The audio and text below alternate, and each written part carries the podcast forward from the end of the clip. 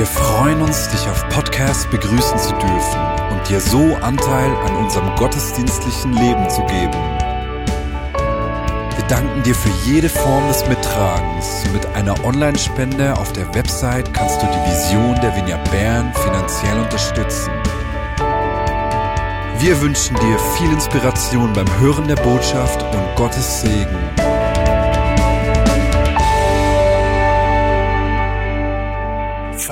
Verankert in Zeiten wie diesen. Wie können wir in unserem Leben richtig Anker haben in Zeiten wie diesen? Und ich sehe da zwei, drei Menschen, die herausgefordert sind, ganz persönlich. Benvenidos todos los mexicanos. Benvenido. Die haben eine ganz schwierige Zeit erlebt. Kind früh geboren, haben niemanden gekannt, waren in größter Not, begegnen jemanden aus der Vinia Bern, der kümmert sich um sie und findet Zahnarzt und andere Hilfe. Und das hat mich so begeistert zu sehen, wie unser Christsein im Leben anderer Menschen Konsequenzen hat. Menschen sind herausgefordert. Dann habe ich mit einigen vor dem Gottesdienst gesprochen, wie geht es dir? Jetzt sind wir alle etwas älter geworden und dann hörst du Antworten wie, "Mm, ja, etwas besser, aber noch nicht ganz gut. Dann denke ich an mich, habe ab und zu Herzprobleme und äh, wie geht es mir? Ja, super. Aber wenn ich ehrlich sage, zwischendurch so, hmm, wie können wir verankert sein in Zeiten wie diesen? Und die größte Herausforderung habe ich erlebt äh, in Corona. Und ich muss euch sagen, was bei Corona für mich herausfordernd war. Das Schwierige war für mich, dass es schien, es würde nie enden. Ja, das hört nie mehr auf. Du legst dich mit Maske ins Bett und wachst am Morgen mit Maske auf.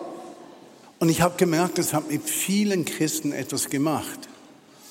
Die Frage, weshalb ist das so? Und dann, was muss ich aushalten? Und steckt da irgendwer dahinter? Habe ich mit vielen Christen gesprochen, die haben vom Great Reset gesprochen. Habt ihr davon auch schon gehört? Dass einige besonders böse und Vermögende die ganze Welt auf den Kopf stellen.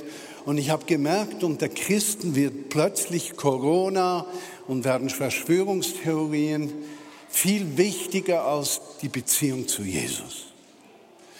Und dann kommt dieser Aggressionskrieg von Putin gegen die Ukraine, was wir verdammen von ganzem Herzen und sagen, das ist falsch, nicht richtig, wir stehen auf dagegen.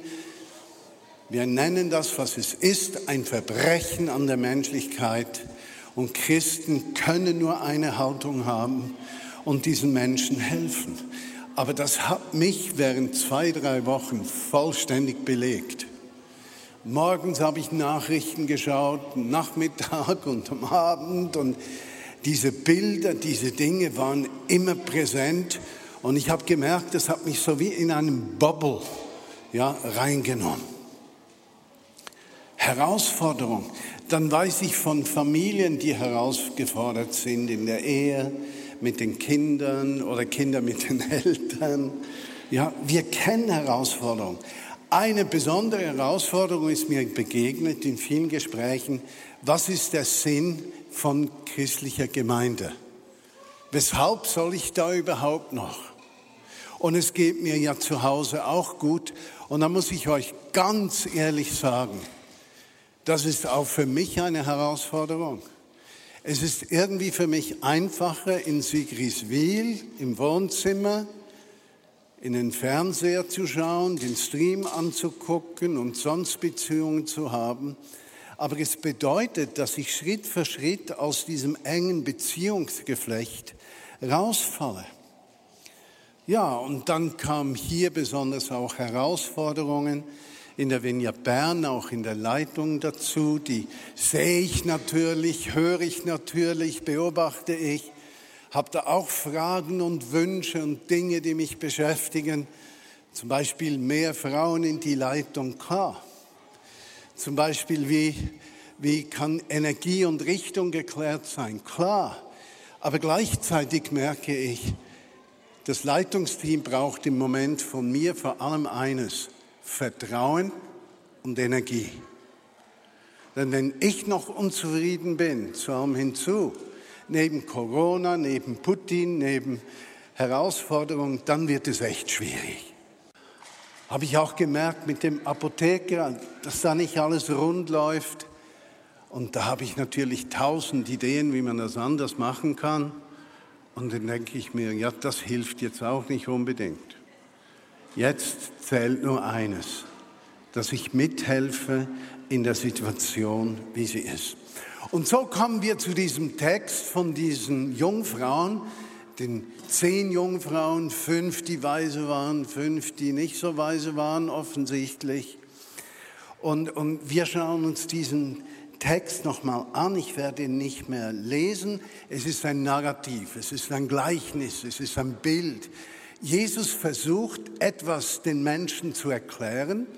Und Narrative, wie man sagt, Bilder, Gleichnisse haben einen Vorteil, sie sind zeitlos. A, B, in jeder Zeit können sie unterschiedlich gefüllt werden. Das ist das Schöne.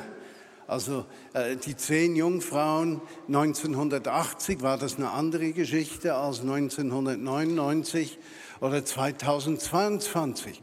Das heißt, Jesus gibt uns biblische Texte und dann wirkt er durch den Heiligen Geist an unseren Herzen, damit wir diese erklären, auslegen können oder anwenden können. Und das bedeutet, dass diese Narrative, diese Bilder immer ihren Wert behalten. Und er erzählt also von dieser Hochzeit und da seien diese zehn Frauen gewesen und äh, die Sache hat sich verzögert und fünf waren äh, sehr spontan in ihren Empfindungen drin und andere fünf haben gedacht, ah, wir müssen wachsam sein, wenn irgendwas geschieht, müssen wir genügend Öl bei uns haben. Und so erzählt er dann, dass die fünf, die kein Öl mitnahmen und in der Nacht kein Öl mehr hatten für die Lichter, dass die dann zu denen gingen, die hatten. Und das Bild war jetzt nicht, wie sind die zehn äh, die fünf Frauen mit dem Öl, mit denen umgegangen. Das Bild war ganz anders gemeint. Nämlich, seid wachsam. Seid wachsam. Bereitet euch vor. Und dieser Text möchte uns das eigentlich sagen. Diese zehn Jungfrauen waren alle Jungfrauen rein. Ja, in übertragenen Sinne kann man sagen, das waren alles Christen. Aber offensichtlich gibt es Christen, die sich vorbereiten, geistlich, und es gibt Christen, die das nicht tun. Und ich merke in meinem persönlichen Leben, wenn ich zurückgucke, die ersten drei bis fünf Jahre meines Glaubenslebens waren eine Vorbereitung von Jesus in meinem Leben für den Dienst den Rest meines Lebens. Armut, Herausforderung, schwierige Ehe, Kinderverlust und, und, und. Und immer wieder kam ich an Punkte, wo ich wählen musste. Und mit Dankbarkeit kann ich sagen, ich habe immer Jesus gewählt und habe den Umständen nie mehr Recht gegeben in meinem Leben, als Jesus Rechte an mir hat. Also in diesem Text spricht Jesus von Wachsamkeit. Und das könnte so viel heißen heute mit diesem Krieg, mit Corona, mit Gemeinde, die nicht unbedingt wächst, mit anderen Herausforderungen. Wachsamkeit könnte heißen, Gott will uns etwas sagen. Wie können wir seine Stimme hören. Oder mit anderen Worten könnte es sein, dass all diese schlimmen Dinge gar nicht so schlimm sind, sondern ein Weckruf an Martin, an die Mexikaner, an dich, an mich. Und er möchte mich wecken und sagen, hallo, wo bist du?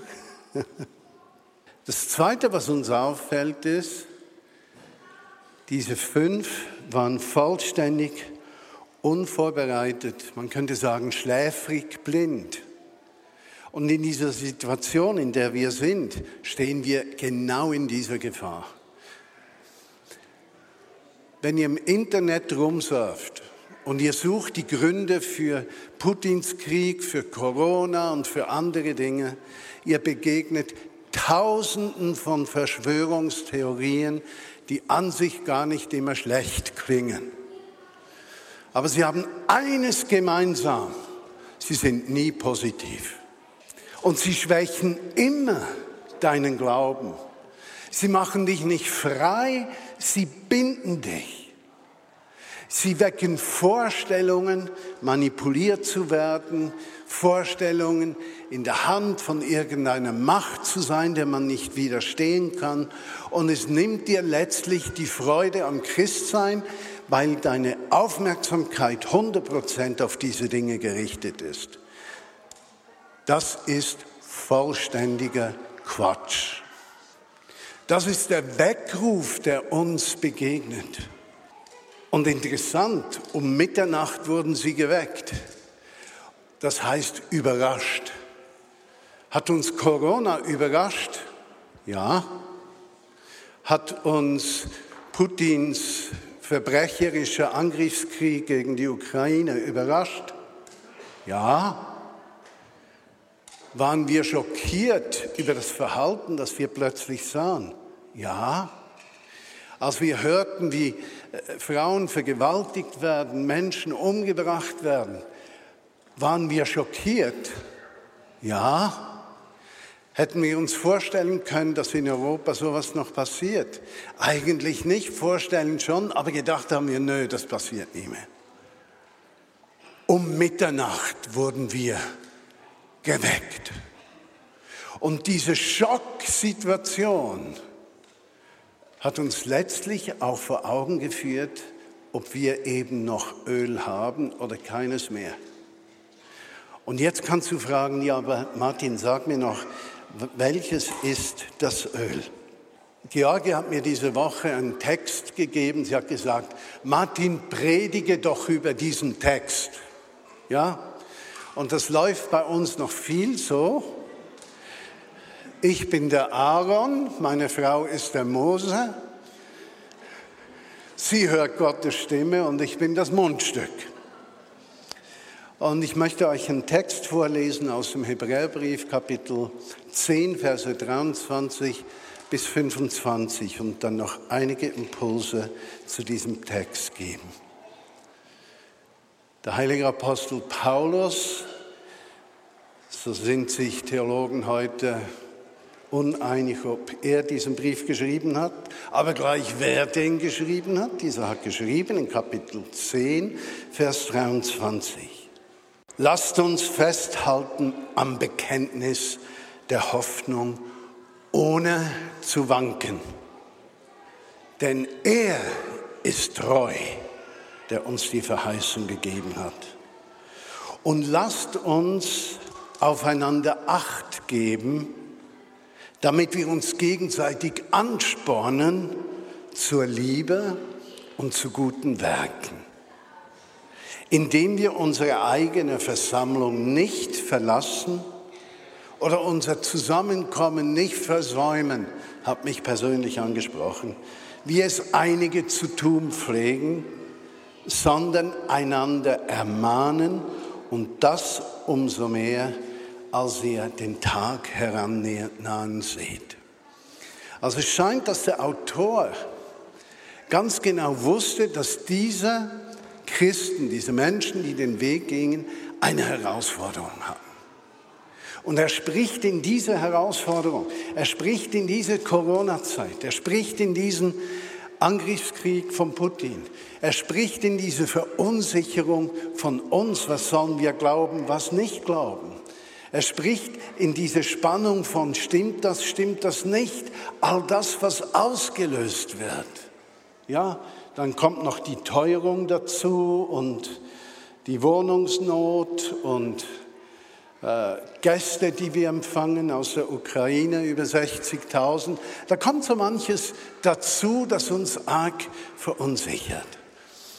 Und da sagt der Autor, der Schritt eines Nachfolgers von Jesus ist nicht Spekulation, ist nicht Angst, ist nicht negatives Reden, ja, ist nicht alles in Zweifel ziehen, sondern das Erste, und das bedeutet das Öl bei den zehn Jungfrauen, die Gemeinschaft mit Jesus Christus durch den Heiligen Geist. Der feste Anker meines Lebens. Und ich bin jetzt seit 47 Jahren mit Jesus unterwegs. Der feste Anker ist jeden Morgen NBNB. Wisst ihr, was das heißt? No Bible, no breakfast. Und ich mag das Frühstück. First the Bible, then the food. Und damit dieses Sprechen zu Gott, spricht zu mir Heiliger Geist.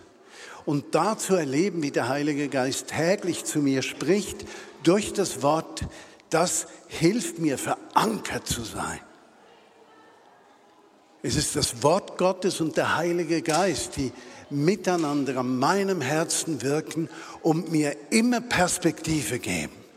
Der zweite Impuls in diesem Text ist, lasst uns festhalten am Bekenntnis, das war das erste, und an der Hoffnung. Die Hoffnung dürfen wir nie verlieren. Und meine Hoffnung ist nicht, dass ich mal Multimillionär werde oder dass ich bis zu meinem 135. Geburtstag, wo ich sterben werde, nie krank bin. Das ist nicht meine Hoffnung. Das ist vielleicht ein Nebenprodukt, aber das ist nicht mal wichtig. Meine Hoffnung ist, dass Christus jeden Tag durch mein Leben andere Menschen segnet. Seien das die Flüchtlinge, die wir in Konolfingen haben in unserem Haus, seien das Menschen, denen ich begegne, dass ich stets offen bin im Bewusstsein, ich bin ein Nachfolger von Jesus. Ich halte an der Hoffnung fest, von Gott gebraucht zu werden. Der dritte Punkt in diesem Text ist Gemeinschaft der Gemeinde. Du sollst geheilt sein von dem Heurümen. Ich habe Dutzende Gespräche geführt mit Freunden, die Christen sind. Selten habe ich so viel Zweifel an der Notwendigkeit des gemeinsamen Gemeindelebens gehört wie in den letzten 18 Monaten. Und es kommt mir vor, als würde unsere Überzeugung geschüttelt. Und im Mittelpunkt aller Gespräche, aller 100 Prozent war, was habe ich für Bedürfnisse? Ja? Also die Gemeinde kann meine Bedürfnisse nicht stillen. Und wenn sie meine Bedürfnisse nicht stillt, brauche ich sie nicht. Das ist ungefähr so, wie wenn ich sage, Georgia, solange du meine Bedürfnisse stillst, bleiben wir zusammen. Wenn das nicht mehr der Fall ist, kannst du gehen. Also wir haben eine, eine herausfordernde Sicht heute der Dinge, die fokussieren auf uns selbst. Und liebe Freunde, damit müssen wir aufhören, weil wir so nie Hoffnungsträger sein können.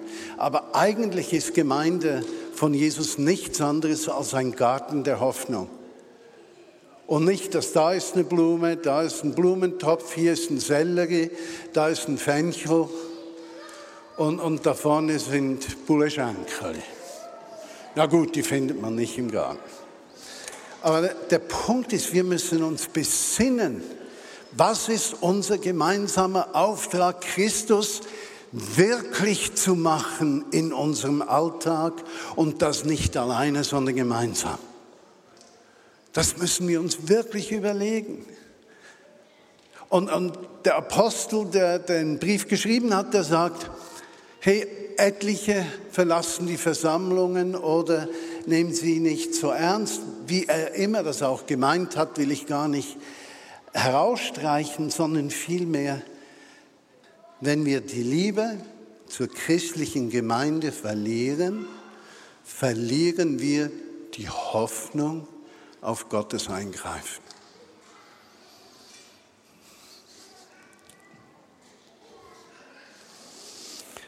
Und der letzte Gedanke ist, lass uns die Zeichen deuten.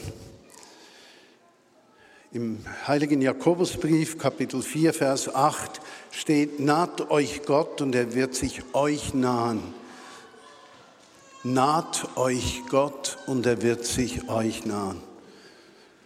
Und so möchte ich euch sagen, meine Überzeugung ist, wir erleben in diesem Moment einen Weckruf.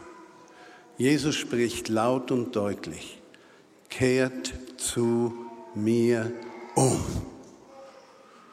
Bleibt nicht stehen im Alltag, in eigenen Interessen, in Spekulationen. Kehrt zu ihm um. Jesus schenke uns einen geistlichen Aufbruch, ein Feuer des Glaubens, ein Feuer der Liebe zu dir und zueinander, dass nicht mehr der persönliche Nutzen im Mittelpunkt steht, sondern sein Wille. In diesem Sinne ruft Jesus seine Gemeinde zur Buße. Und ich weiß nicht, ob ich fähig war, euch das wirklich so weiterzugeben, wie ich empfinde, dass es von Gottes Herzen kommt.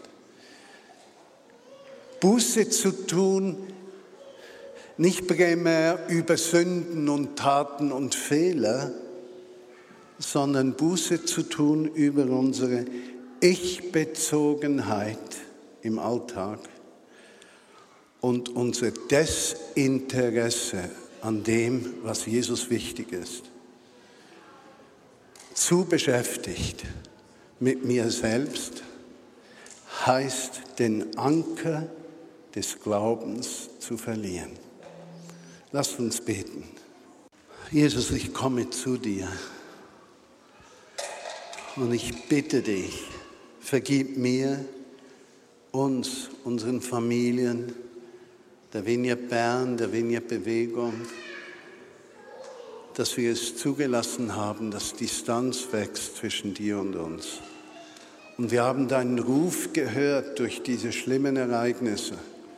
Und unsere Antwort sind nicht Spekulationen, sondern das Verlangen, in deine Nähe zu kommen das Verlangen, dass du zu uns sprichst, dass du uns führst, dass du uns Klarheit gibst, dass du uns miteinander verbindest, dass du uns Weichheit des Herzens schenkst, damit deine Absichten Wirklichkeit werden können. Und ich möchte dich fragen, wenn du besonders angesprochen worden bist heute, dann steh doch auf und es ist wirklich ein Zeichen, ich will mich ganz auf dich ausrichten. Auf keine Umstände, ganz auf dich. Und Vater, gemeinsam sagen wir zu dir, vergib uns und komme zu uns durch deinen guten Heiligen Geist und schenke uns ein tiefes Leben aus dir heraus.